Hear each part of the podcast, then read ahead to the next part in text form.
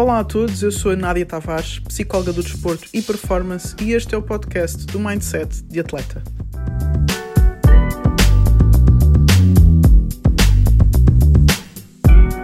Olá pessoal, hoje estamos em modo de entrevista com Nuno Delgado. Vamos ter aqui uma conversa muito interessante. Parem o que estão a fazer, concentrem-se naquilo que vai acontecer nos próximos minutos. Nuno Delgado foi o primeiro atleta português de judo a trazer uma medalha olímpica para Portugal. E este feito acho que é um pouco redutor para explicar um, a grandeza da carreira que este atleta teve, até porque depois de toda a experiência que ele teve, tanto a nível olímpico como ter ganho campeonatos europeus, campeonatos nacionais e outros prémios internacionais como atleta, ele hoje transfere todo o conhecimento que conseguiu adquirir nesta experiência desportiva para outros atletas através da escola Nuno Delgado e de outros projetos que ele tem, uh, que vocês também podem pesquisar no site dele, nunodelgado.net, onde podem ver o vasto currículo dele, que acho que é um sinal do tipo de mentalidade do Nuno Delgado. Portanto, ele, além de ter sido atleta olímpico, é treinador de judo, é presidente de uma escola de judo, é licenciado em ciências do desporto, é embaixador de vários projetos que incentivam a cultura desportiva, a pós-carreira desportiva, à carreira dual para os atletas de hoje em dia. Portanto, essa, enfim, a lista de coisas que Nuno Delgado já fez e continua a fazer pela nossa cultura desportiva e pelos nossos atletas. Esta é sem dúvida uma das conversas mais profundas que eu já tive em podcast. Aprendi imenso. Vocês vão de reparar que eu vou estar mais calado que o normal, uh, porque acho que valia a pena estar a absorver informação quase mais como espectadora do que propriamente entrevistadora. Portanto, pessoal, estejam agora atentos. Eu vou deixar aqui logo no início uma mensagem que o Nuno deixou no fim, que eu acho que é muito importante, e depois a seguir entramos para a nossa conversa. Aproveitem. Quero só deixar aqui uma mensagem também aos Força. teus ouvintes, que é nós em 2021 vamos ter a Capital Europeia do Desporto em Lisboa uhum. e, portanto, sejam uh, agentes de transformação e de inspiração dos nossos eh, municípios lisboeta, lisboetas e vamos tentar quebrar este paradigma, não é, de termos um desporto pouco cultural no uhum. nosso país e, e, e vamos ganhar medalhas. Bem, bem-vindo, Nuno Delgado, ao podcast Mindset de Atleta. Muito obrigada por teres aceito este convite para estar aqui a partilhar um bocadinho connosco da tua vasta e única experiência. Espero que estejas bem disposto aqui para partilhar umas coisinhas connosco. Claro que sim, Nádia. Muito obrigado pelo convite uh, e vamos à luta. Vamos a isto, não é? Eu se calhar começava pelo início do teu percurso. Como é que começou o judo na tua vida? Tu és ex-atleta olímpico de judo, atleta internacional, o primeiro atleta português de judo a ganhar uma medalha olímpica, se não estou em erro, certo? Exatamente. A primeira medalha de judo é tua nos Jogos Olímpicos. Como é que tudo começou? Olha, antes de mais, permita-me fazer uma pequena correção, que é o seguinte: não há ex-atletas olímpicos, nós somos olímpicos para toda a vida. para é... toda a vida, é verdade. Peço e, desculpa, e é mais, e somos atletas, uma vez atleta, atleta para sempre, não é? É uma pequena brincadeira. Mas um, o meu percurso é um percurso muito interessante, uh, no sentido uh, que uh, eu represento um bocadinho umas vivências lusófonas que são importantíssimas termos em consideração, que é aqueles portugueses que não sabem de onde é que são e o que é que uhum. são. Não sei se passaste por essa experiência também. Não tem só a ver com o cor de pele, não tem só a hum. ver com o corpo, ela tem a ver com todas as origens, até porque em Cabo Verde, que são as minhas origens, há pessoas brancas, é? uhum. mas que são africanos, e há muitos angolanos que são brancos, Sim. etc, etc. Exatamente. É um património que Portugal deixou no mundo, não é? A uhum. mestiçagem uhum. cultural, social, culinária, desportiva, etc. Bom, e então uhum. eu nasci em 1976, os meus pais eram cabo-verdianos, eh, que estudavam em Santarém, meu pai jogava futebol um, e um, eles separaram-se muito precocemente, após um ano de eu ter nascido e já em Cabo Verde, naquele período pós, uh, portanto, a libertação de Cabo Verde como, como país independente, um, e voltei para Portugal com a minha mãe. Pronto, isto para explicar um pouco que eu fui para Lisboa uh, e sempre senti uh, um bocadinho de dificuldade de entender o mundo fora de casa. porque em casa nós falávamos crioulo, tínhamos cultura hum. da cachupa e todas uhum. essas coisas, mas a minha família era um bocadinho uh, o reflexo da sociedade portuguesa, ou seja, eu tinha um padrasto português, eu tinha primos, irmãos de todas as cores, uh, e quando saía à rua e quando lidava com a sociedade, começava a ouvir expressões que não me faziam muito sentido. Uh, tipo, chamarem-me preto, não é? Uhum. Uh, dizerem vai para a tua terra, uh, certas coisas que eu perguntava com alguma ignorância à minha mãe: o que é isto? Mas, oh, mãe, então-me a chamar cabrito, o que é que isso quer dizer? E depois tive a oportunidade de ir para Cabo Verde, já conscientemente, aprender a falar crioulo e conviver com, com o meu pai e lá chamavam-me Tuga Pé de Chulé. Ora bem, no meio disto tudo, eu virei para o meu pai e disse passamos afinal, o que é que eu sou? Não é? Quer dizer, de um lado chamam-me, vai para a tua terra, eu venho para a minha terra, dizem que eu sou Tuga Pé de porque eu falo português, ou uhum. seja, sem nenhum drama, não é? Porque estes traumas, estas questões fazem parte da vida de qualquer um, e tu, que és psicóloga melhor que ninguém, sabes isso, não é? Um, esta Sou foi a minha experiência. estou-me a identificar com muita coisa que estás a dizer. Ora bem, e, e portanto, eu, eu, tive a oportunidade de estar em, em, colégios muito bons quando era pequenino, inclusive o, o Ellen Keller, que era um colégio na altura com, com uma, um tipo de ensino muito diversificado e, e bastante evoluído, com um sentido de inclusão muito grande. Só que eu era disléxico. Uhum. Uh, e uh, estava a ser acompanhado porque eu escrevia com as duas mãos, tinha aquelas, uh, portanto, barreiras de concentração, de dificuldade de números e etc, etc, okay. que os disléxicos têm. E de repente a nossa vida mudou, fomos para Santarém acompanhar o meu padrasto que foi para lá trabalhar. E caí no mais profundo Portugal, não é? o Ribatejo. numa cidade uh, de, de, grandes tradições e muito fechada. Fomos viver para a Ribeira de Santarém e logo no primeiro dia de aulas eu tive um incidente que foi, houve lá um problema no, no recreio e eu, uh, que não era uma pessoa violenta, mas tinha muita energia, uh, dei um soco ao aluno mais velho da turma, que era repetente e que era o Júlio e que era o mal da fita, lá da turma a pensar que naquela brincadeira estava a agir bem perante os meus colegas. Ora bem, eu partilho um dente uh, e toda a gente começou a olhar para mim com cara de casa, tipo, vou dizer à professora. E eu pensei uhum. assim, bem, então, eles estavam a fugir do Júlio, eu defendi-os do Júlio, e já, o que é que se passa? Bom, a minha professora, obviamente, não é? tenho aqui um terrorista, não sei o quê, dá cá a mão, palmatória para ali e para acolá.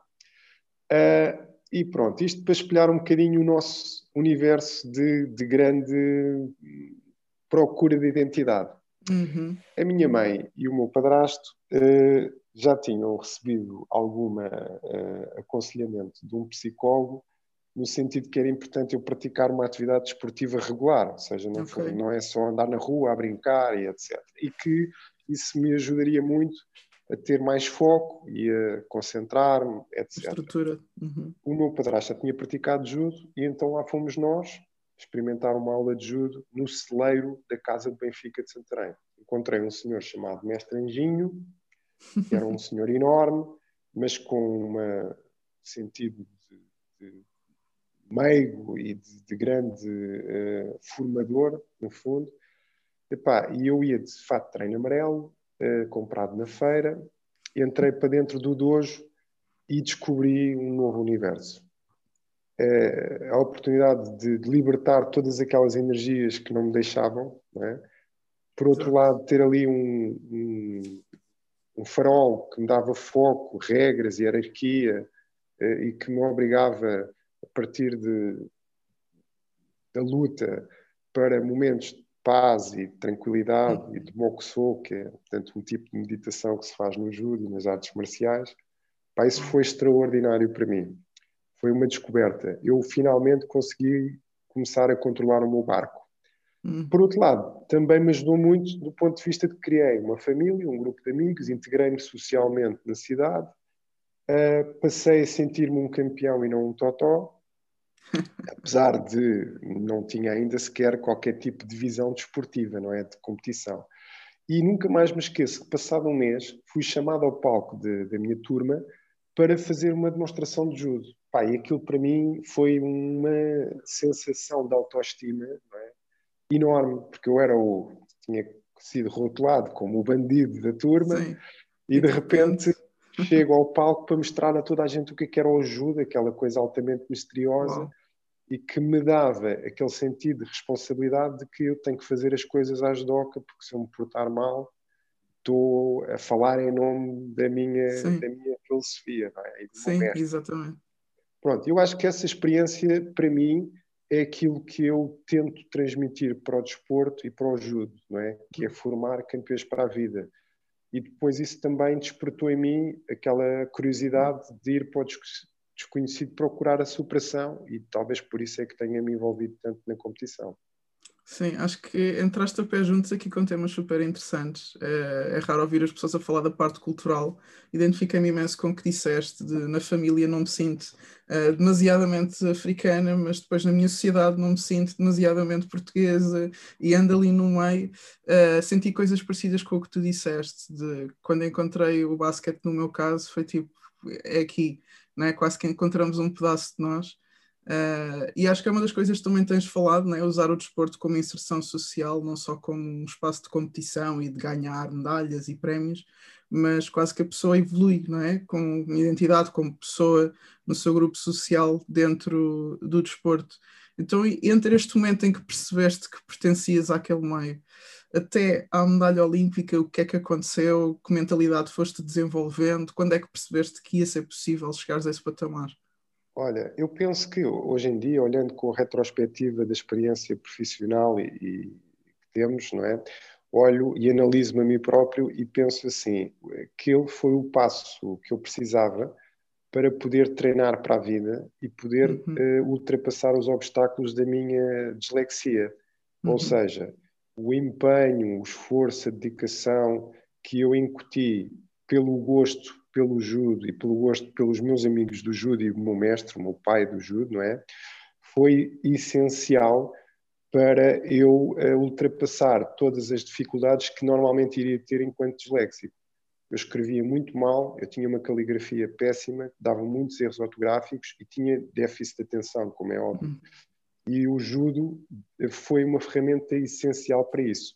Não continuei, já não sei muito bem porquê, o acompanhamento psicológico que seria necessário para, portanto, uh, ultrapassar as dificuldades da, da, dislexia e transformar isso em oportunidades, porque elas existem, não é? Os disléxicos Sim. normalmente são pessoas que, ultrapassando essas barreiras, transformam-se uh, em pessoas com muito potencial Uhum. Epá, eu acho que o desporto, de uma forma empírica, fez isso. É? Tive a sorte de ter um grande formador, os meus mestres eh, de formação foram extraordinários, contribuíram para a minha educação, ajudaram a resolver problemas de integração que houve, não é? lembro uma vez, fui, uh, eu era muito uh, interventivo, não é? E os, os mais velhos queriam me prachar, e eu não cedi, e claro, eles ataram-me e deixaram-me a noite inteira lá no dojo. Depois foi um colega que me descobriu e que me desatou. Mas eu cheguei a casa e disse: Mãe, eu não quero nunca mais fazer judo. Claro que a minha mãe foi falar com o meu mestre, o meu mestre chamou-me e teve uma conversa pá, especial mesmo. Foi a primeira pessoa que abordou o tema do racismo de uma forma hum. altamente transparente. É?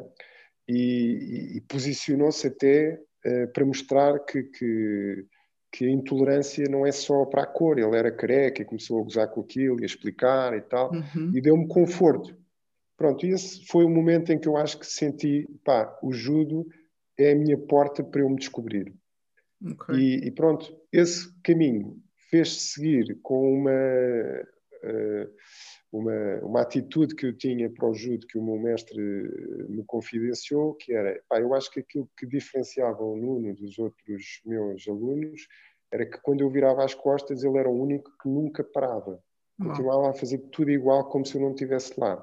Ou seja, havia uma automotivação uhum. para a tarefa mais do que andar ali a fazer aquilo que o mestre me manda. Eu ia para o treino de judo com uma missão. Eu ia treinar, não ia ao treino. Né? Boa. Eu acho que isso acabou por me uh, fazer descobrir a competição. Uh, gostei e quis mais. Portanto, as minhas primeiras duas experiências de competição foram boas, mas não, a primeira não me classifiquei, mas disse, é pá, gostei disto, isto é, isto é engraçado, pá, mas eu tenho que treinar mais. E por aí fui colocando os meus pequenos degraus para ir subindo uhum. uh, nessa, nessa, nessa escada. E fui campeão regional, depois no ano a seguir fui campeão nacional, fui o primeiro campeão nacional da minha coletividade, Uhum. Uh, e as coisas foram acontecendo com naturalidade. Fui uma prova internacional, ganhei, uhum. e eu, quanto mais evoluía do ponto de vista de experiências desportivas, depois mais queria me dedicar e me envolver, e fui bem conduzido pelos meus pais e pelo, pelos meus formadores. E tinha um grupo muito unido. Eu acho que também, como mensagem para os treinadores, eu acho que um treinador de formação é aquele que consegue construir um bom grupo, porque aquilo. Uhum muitas vezes é mais pela amizade e pelos pares do que por aquilo que o professor consegue Exatamente. transmitir. E há grandes uhum. treinadores, técnicos fantásticos que não conseguem criar uhum. grupos de formação.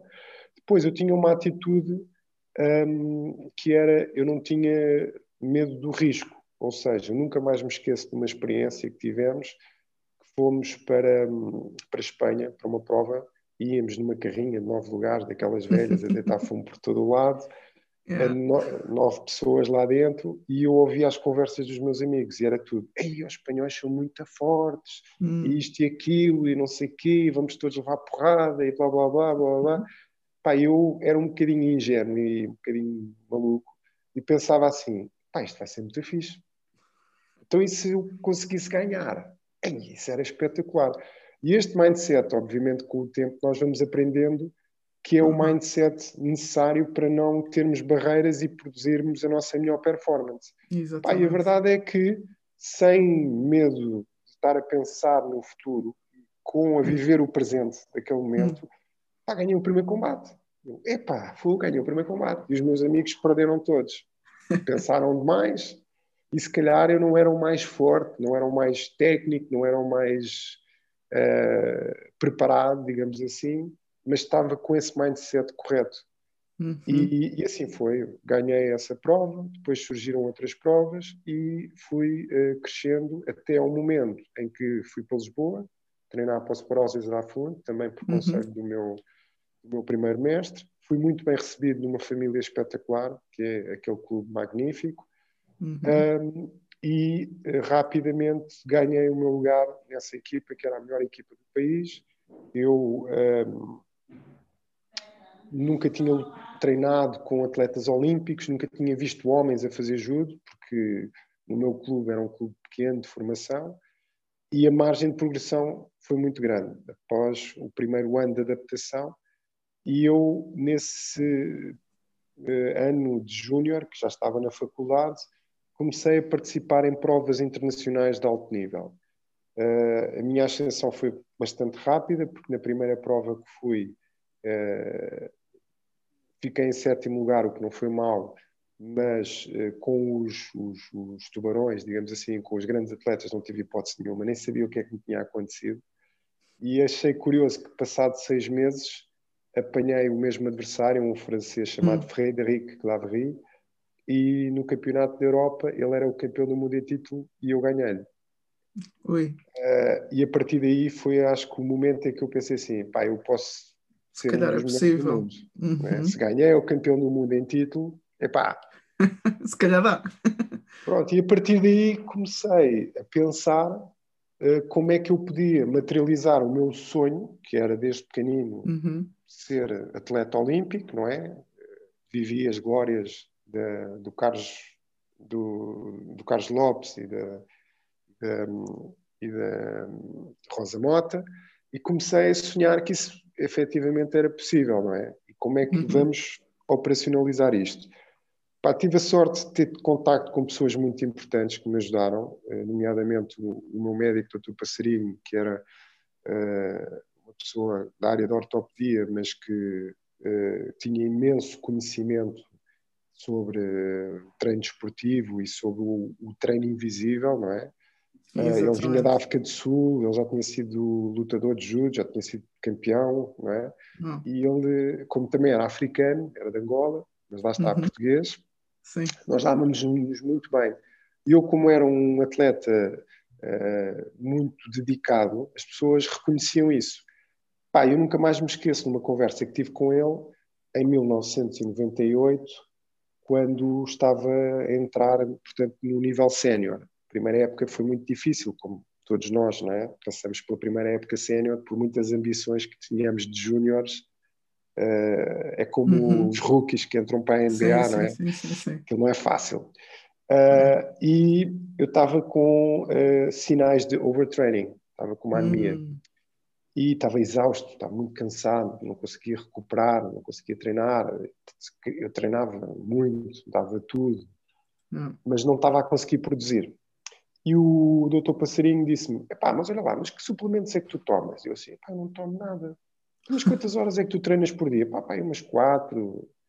Ui. Bem, eu vou falar com o doutor Gomes Pereira, que era meu professor na universidade, e pá, vamos-te fazer aí um plano para tu começares a ser atleta, meu. Uhum. E lá uhum. está, começámos a fazer esse trabalho. O, o doutor Gomes Pereira fez-me um, um período de regeneração, em que eu parei de treinar, fazia só umas corridas regenerativas, fizemos, medimos os, os, os índices de, hemoglobina e ferritina, uhum. e eu uhum. comecei a perceber o que, é que era isto de alta competição, não é? Não era só este andar ali todo por trás, a, a malhar, é? a malhar, a malhar.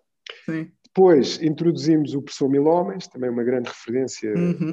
mundial no treino de força. Começámos a desenhar um, também um, portanto, um plano de força um, e, curiosamente, ao fim de seis meses, eu, conheci, eu, consegui um feito inédito em Portugal. Eu era o mais novo da equipa sénior, uhum. não tinha resultados ainda significativos e fui campeão da Europa. Uhum. Pronto. A partir daí, uh, claramente percebi que o próximo passo era pensar no futuro e começar a treinar como se ele fosse acontecer agora, que é uma expressão que eu uso muito. Uhum. E, e, assim fiz. Chamei toda a minha entourage, não é? Minha família. Uh, até me lembro que ofereceram-me um, um, almoço de cachupa. Nos juntámos todos à mesa, não é? Eu acho que essa alegria africana também é muito importante. E, e eu anunciei que iria me dedicar a 100% à alta competição, iria parar uh, de atividade, eu tinha acabado o curso em conjunto com o Campeonato Europeu e que uh, a partir dali eu iria ser profissional de judo de espírito, não é? Uhum. E que daqui até aos Jogos o meu objetivo era ganhar uma medalha. Eles ofereceram-me um cinto cheio de dedicatórias. Eu acho que houve um período em que a psicologia desportiva era contra os rituais. Hum. sem rituais não há, não há transcendência. E esse uhum. ritual uhum. foi para mim, acho que foi muito significativo. Tem que ser bem utilizado, penso eu. Sim, Bom, e a partir exatamente. daí começámos com esse percurso. Treinadores, uhum. preparadores físicos, ou seja, toda a logística para eu me sentir como medalhado olímpico e fazer okay. aquilo que nunca ninguém fez na minha modalidade. Porque todos os meus colegas treinavam imenso, mas não vi ninguém a trabalhar a 100% em exclusivo só para aquele objetivo. Deixa-me só fazer aqui uma pausa, só para aqui para o pessoal. Uh, eu acho que não, não, não sei se toda a gente está a perceber a riqueza do que tu estás a dizer.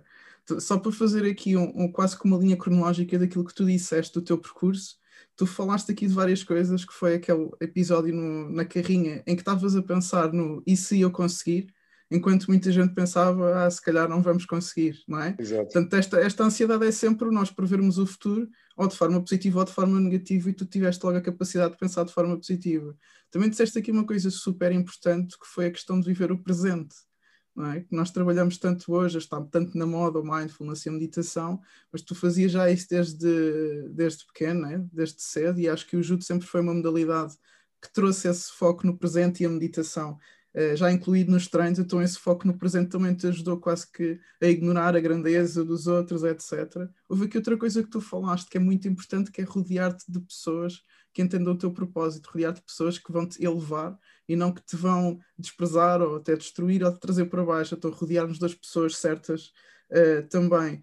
Outra coisa super importante que temos falado tanto na, na Dream Achieve, que é o trabalho invisível, a multidisciplinariedade, né? começares a trazer a nutrição, a preparação física, a medicina desportiva e todas as coisas que são subjacentes ao desporto aqui necessárias para elevar um atleta de alta competição. Portanto, já o empenho que tiveste durante todo este percurso é inerente e acho que depois apenas tiveste que traçar um objetivo estruturado para que as coisas começassem a acontecer, não é? É verdade, Nádia, eu só tenho pena de que na altura eh, a dimensão psicológica ainda não era vista como um treino. Eu tive a oportunidade de ter pequenas experiências com o professor Sidónio Serpa, que era uma referência uhum. na altura, mas eh, foi apenas uma vez e nunca se concretizou. Eh, eu precisava de uma pessoa no terreno, não era de uma pessoa no escritório, e alguém que fizesse parte da equipa técnica. Uh, hum. E eu, infelizmente, tive que descobrir algumas destas estratégias que nós usamos no desporto e em qualquer situação de vida onde estamos em performance. Uh, toda a gente utiliza técnicas psicológicas, não é? Uhum. Mas uh, eu penso que isso seria o último patamar daquilo que eu precisava para, por exemplo, ter sido campeão olímpico. Ok, isso é interessante dizer uh, e é importante até para a nossa área da psicologia do desporto e para os atletas que ainda dizem que se calhar não só precisam quando estão mal, não é? Mas o que às vezes não percebem é que isto pode ser o clique de performance, porque às vezes quando chega aos, aos Jogos Olímpicos, e agora podes falar um bocadinho dessa experiência, por ser um momento tão curto de oportunidade, é mais gestão de emoções é? do que propriamente a parte técnico-tática. Se quiseres falar agora um bocadinho sobre a tua experiência olímpica. Claro que sim. Olha, eu acho que nós, pronto, estamos ainda a viver fruto da nossa falta de cultura desportiva, não é? Hum. Eu aprendi mais com a Rosa Mota, com o Carlos Lopes e mais tarde com o Nelson Évora, com a Fernanda Ribeiro, do que na faculdade e em muitos outros sítios, hum. Eh, que, que, até tive a felicidade de ter grandes professores e pessoas, portanto, o, o, o professor Gomes Pereira era olímpico, médico, eh, a professor de Educação Física, eh, o Pedro Mil Homens trabalhou com imensos, mas há muita gente que não é do terreno, ou seja, que nunca foi aos Jogos Olímpicos, que nunca sequer experienciou o desporto. Um, uhum. E nós uhum. temos essa falta de cultura, nós temos uh, até àquela altura nós sabíamos pouco sobre performance. Uhum. Uh, e portanto um, nós aprendemos empiricamente, infelizmente. E no caso dos Jogos Olímpicos, sendo uma prova que tem um impacto emocional enorme, é? uh, quase toda a gente quebrava. É. é? Uhum. E não era uma questão de treino, não era uma questão de carga, não era uma questão de, de falta de qualidade. Era mesmo, portanto, uma má gestão de um, de um, um evento que é mágico. E a gente tinha que lidar uhum. com aquilo também, de, com magia que aquilo implicava. Ora bem, pronto. Como eu entro para os Jogos Olímpicos com um propósito muito concreto, eu disse numa entrevista três meses antes que eu ia para disputar um, um pódio e depois, quando eu ganhei a medalha, muitas pessoas perguntaram: então, mas isto foi uma coisa inesperada, isto caiu do céu e não sei o quê. Não, eu disse: vão lá ler a minha entrevista. Sim. Eu claramente assumi que era um objetivo. E as pessoas que estavam comigo tinham essa consciência. As coisas, obviamente, correram bem. Um, eu conheci um dos meus maiores mestres, que eu, eu chamo Sensei Dúvida, que é basicamente o seguinte: quando nós temos um propósito, nós várias vezes somos confrontados com a dúvida, né? faz parte. Uhum. E muitas vezes sentimos a dúvida como uma adversidade e não como uma oportunidade. Uhum. Uh, e eu conto esta história um pouco para, para materializar isso. Né? Nós tivemos um mês no Japão, a levar porrada e a sofrer, uns cubículos minúsculos e a tomarmos banho sentados num banco e a comer comida japonesa todos os dias, uh, desde o pequeno almoço ao jantar, e a ver televisão em japonês. E chegámos a Sydney, epá, completamente naquela fase em que os atletas já não se podem ver uns aos outros, não é? Uhum. Apesar de termos uma grande química, tínhamos uma grande química e éramos muito unidos. Uh, e havia aquela ansiedade dos treinadores: dá carga, dá carga, treinar mais, treinar mais, mais, mais, mais, até à morte. E eu e um colega meu, que era muito mais experiente do que eu, que já tinha ido a muitos jogos e que era aqui o, o líder, digamos assim, da equipa, até posso dizer o nome, Pedro Soares, que hoje em dia é um dos uhum. grandes treinadores aí, que infelizmente ainda não recebeu o título de melhor treinador de Portugal, mas claramente para mim neste momento é o Muniz Pereira do judo. Um, e ele virou-se para o treinador e disse, olha, não treinamos mais. Pá, isto é uma, uma brutalidade, a gente não vai hum. fazer mais isto. E o pronto, o treinador, obviamente, não foi muito especial, mas estávamos naquela fase de atrito, não é? Uhum. E chegámos a Sydney. Chegámos a Sydney, diferença horária, estarmos a falar por telefone naqueles cartõezinhos da Telecom durante um minuto, para dizer assim à minha namorada: Ah, eu gosto muito de ti, e à mãe: Olha, tenho saudade, para a semana a mais. Tchau. e chegamos à aldeia olímpica e eu penso assim: Ei, com caneco, meu, onde é que eu meti? Pá, eu arrisquei demais.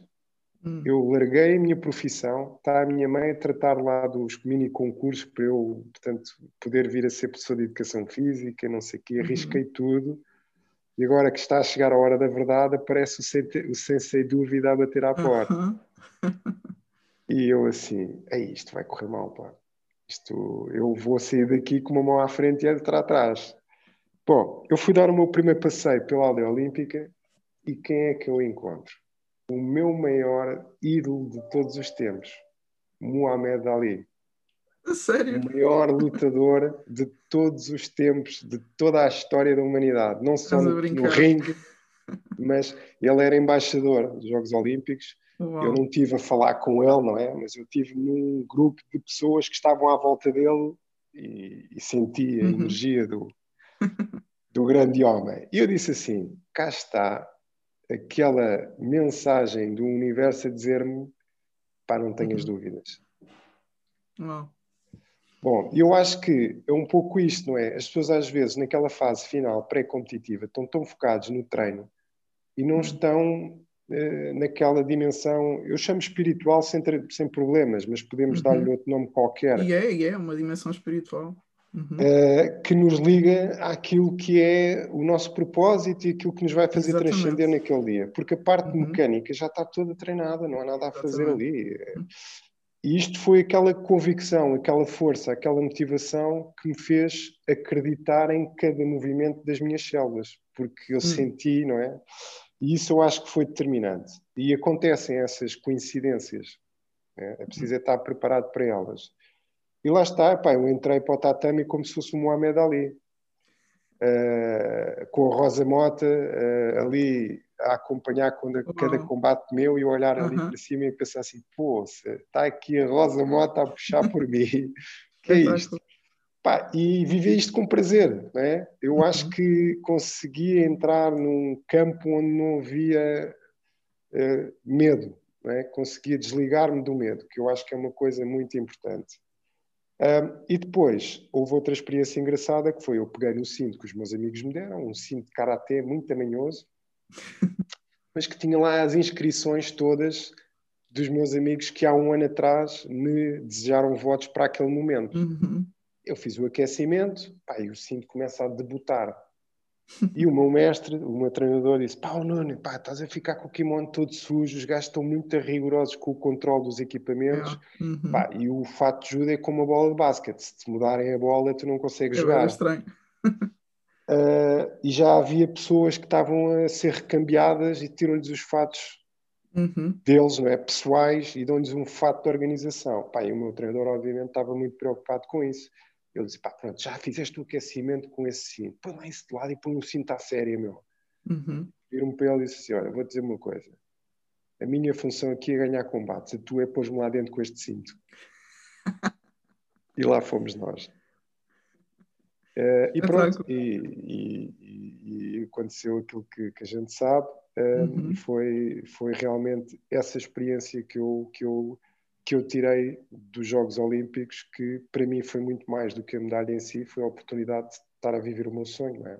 Uhum, espetáculo. Olha, eh, eu ficava aqui umas boas duas horas a falar contigo, mas uh, vou-te fazer as duas últimas perguntas. A primeira é como é que tu trouxeste tudo isto para o trabalho que tu fazes hoje? Abriste a escola de Judo Nuno Delgado Uh, onde também trabalhas questões de, de pós-carreira, transição de carreira, né, de atleta para o resto da vida do, do atleta como profissional numa outra área. Podes-nos explicar só um bocadinho qual é que é a filosofia deste trabalho?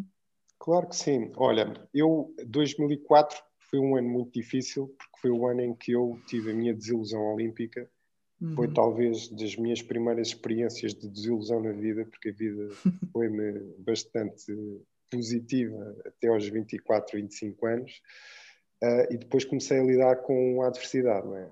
com a derrota, com a morte, com hum. doenças, com coisas, com divórcios, com... ou hum. seja, comecei a aprender como é que é a vida, não é? Sim. Do comum dos mortais. Uh, e no caso do, do desporto, eu tinha, portanto, o meu propósito de querer ser campeão olímpico, porque achava que era possível e que já tinha encontrado a fórmula para o sucesso. Uhum. E foi também uma experiência importante de vida que eu percebi que só fazendo o que estava dentro do tapete e não tendo cuidado em treinar a minha vida, portanto, eh, uhum. fora, um, as coisas não funcionam e não funcionaram uhum. mesmo. Tive 11 lesões no Ui. período em que eu estava no meu mais alto nível físico, psicológico e de maturidade técnico-tática. Tinha tudo uhum. para poder ser um candidato a campeão olímpico, como muitos outros meus colegas, não é? Uhum. Mas a verdade é que foi uma, uma aprendizagem dura. É? Passei uhum. por momentos até mesmo depressivos, uhum. de perceber que estava a tentar fazer tudo dentro do tapete, mas não estava a fazer tudo dentro da minha vida. É? E as hum. questões à volta da minha mãe, da minha namorada, questões pessoais não se consegue separar do atleta. Uhum. E essa foi uma aprendizagem importante. Perdi uh, uns jogos porque, apesar de tudo, parti a mão no último treino, no último exercício de preparação para, para a prova e tive que lutar, ou decidi lutar só com uma mão, porque achava que, por um lado, era a responsabilidade e o exemplo de ser porta-estandarte e não desistir. Uhum. É uma uhum. coisa que eu via muito, é? A malta, quando não estava bem, ah, eu desisto e tal, e depois posso dizer que se eu tivesse. Sim, sim, ah, mas sim, eu não era capaz de viver com o seu. Uhum. Eu tive que ir lá, levei, uhum. uh, mas fiz. E fui aos Jogos e entrei para o tapete e fui olímpico. Foi uma grande aprendizagem para mim. Depois eu voltei para Lisboa. Um, estava a sair do avião com o Cristiano Ronaldo e com o Quaresma e com essa equipa toda fantástica que tinha perdido com o Iraque uhum. nos jogos uh, e éramos só perdedores ali naquele grupo e às tantas eu ligo para o meu melhor amigo e digo, pá, vem-me aqui buscar que eu nem consigo mexer a mão e não sei o que, agora para estar a levar as bagagens eu ia-me uhum. casar, tinha casamento marcado para cinco dias depois um, e já estava farto de ouvir dizer mal de mim, não é? E quando chego ao aeroporto, tinha lá mais pessoas à minha espera do que tinha tido quando tinha ganho a medalha. E foi aí que eu percebi que a adversidade era uma oportunidade. Hum. Passado um tempo, hum. eu decidi que não queria continuar a fazer o esforço na procura do, do título olímpico, que era a única coisa que me, que me faltava, uhum. não é? Do ponto de vista pessoal, para uhum. mim. Eu, eu não queria uma carreira muito longa, cheia de recordes, eu queria uma carreira com objetivos concretos. Eu fui campeão da Europa, uh, fui medalhado olímpico, queria eventualmente ter tido também uma medalha que me roubaram nos Mundiais e uh, o título olímpico era efetivamente, porque era o topo do topo, é? era isso que eu perseguia. Uh, e então comecei a ter, tive um ano de sabático onde uhum. estava-me a tratar do ponto de vista de lesões e comecei a conhecer o mundo, porque nós, desportistas, vivemos numa bolha. Exato. Uh, comecei a ir a eventos sociais, a, a, tirar partido, digamos assim, de ser uma figura pública, de ter muitos convites, só que nesses sítios, em vez de eu ir para ter com pessoas do socialite, pá, tentei conhecer pessoas que me, me inspirassem. E então comecei a sentir necessidade de criar um projeto. Hum. Criei uma marca chamada Nuno Delgado, que registrei, criei subprodutos, uma escola e outros, e outros programas, sejam educativos, de treino, de, mentorização, um, e fui aprendendo a, a fazer a transição do alto rendimento para a vida, a vida normal. Uhum. Uh, apesar de parecer que tive muito sucesso, posso claramente dizer que também tive muitas derrotas, hum. tanto a nível financeiro, de investimentos que fiz e que não, não estou arrependido, mas que não correram bem, como também, a título pessoal, é? divorciei-me, voltei-me a casar, portanto, tive... Uhum. Mas, um, ao fim de 20 anos, porque faz agora 21 anos que eu conquistei a medalha olímpica e vou comemorar esse, esse momento, porque é o ano 21, uh, ano de Jogos Olímpicos, e portanto vamos uhum. marcar esse, esse momento da história do judo. Um, pá, passei mal. Eu uhum. tive problemas graves de saúde com a doença de Crohn e percebi claramente que a alta competição não é nenhuma brincadeira e que uhum. provoca mudanças físicas, emocionais, estruturais numa pessoa que têm que ser, portanto, lidadas com a mesma relevância. Nós demoramos 10 anos a transformarmos em máquinas de competição Exato. e não podemos de um dia para o outro mudar o chip e querer ser um cidadão comum. Uh, e foi uma aprendizagem muito importante para mim, pá, da pior maneira, uhum. mas hoje em dia uh, sou acompanhado por uma psicóloga uh, quase semanalmente, uhum. fiz coaching, fui aprendendo a lidar com todas essas questões que eu acho que têm que estar preparadas desde o início para uma pessoa uhum. que teve esse nível tão alto possa fazer, uh, portanto, a transição, não é? Até mesmo do ponto de vista profissional, de aprender a criar a sua Sim. marca, fazer isto uhum. que vocês estão a fazer, portanto, no uhum. fundo, passar a ser produtivo num ambiente que é muito mais desafiante que a alta competição. Eu costumo dizer isto aos, às pessoas a quem eu faço mentorização nas empresas, que o treinar para a vida, o treinar pessoas do dia a dia é muito mais difícil do que treinar atletas de alta competição, porque o, o ambiente de alta competição tem muito menos variáveis. Exatamente. E há já é menos partida, complexo. É mais difícil, mas menos complexo. É mais difícil porque a exigência é Sim. é às vezes maior, porque são os melhores dos melhores dos melhores dos uhum. melhores. Mas uh, eles não têm os mesmos meios, não têm as mesmas ferramentas e não vivem em bolha. Uhum, é uma coisa muito confortável. Pá, eu acho que isso destrói carreiras de muitas pessoas com qualidade que de repente vêm-se sem ferramentas num mundo que é muito mais violento que o hum. mundo de alta competição, que tem fair play, que tem uma data de coisas que nós que não estamos habituados a lidar. Ora bem, pá, isso para mim ainda estou a aprender, não é? Uhum. mas tem sido um desafio brutal e eu acho que é algo que a sociedade portuguesa tem que acordar. Porque se nós queremos dar o salto daquele paradigma das duas, três medalhas, porque Portugal só ganhou zero, uma, duas ou três, uhum. e podemos claramente, na minha opinião, chegar às sete, oito, nove, dez medalhas por jogos. Acho que é aqui que, que falta dar uh, os passos uh, e, e, também levar essas experiências, como os americanos fazem muito bem, de performance global, ou seja, de ver que nós podemos ser exemplos para ensinar as pessoas a serem atletas de alta competição no dia a dia. Uhum. Um, e pronto, Nádia, é isto. Espetáculo. Muito mais Olha, para falar, mas... Muito mais. De Deixo-te aqui a última pergunta que faço a todos os convidados para terminar o nosso podcast, que é, na tua opinião, o que é que é o mindset de atleta? Assim, muito resumido. O mindset de atleta eu acho que é uma atitude. É uma uhum. atitude física, mental e espiritual. Acima de tudo uhum. é isso. Eu, okay. no outro dia, estava com um senhor de uma daquelas lojas de conveniência, um uhum. tipo do Tibete, e ele assim: Senhor Nuno, Senhor Nuno, eu quero ter o seu corpo. E eu dizia-lhe assim: Não, man, tu tens é que ter a minha mentalidade.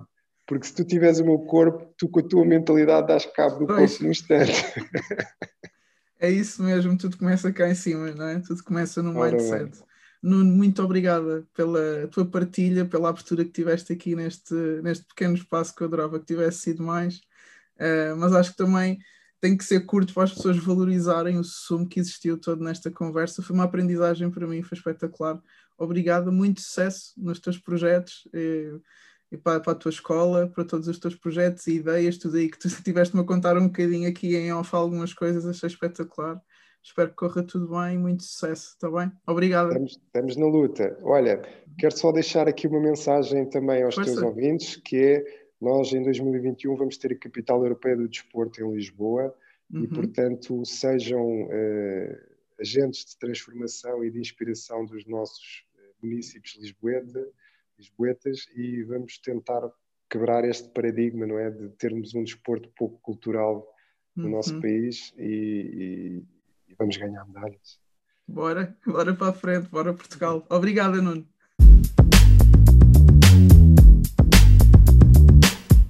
Espero que tenhas gostado da mensagem, que tenhas desfrutado dela, mas agora lembra-te, põe em prática. Até à próxima.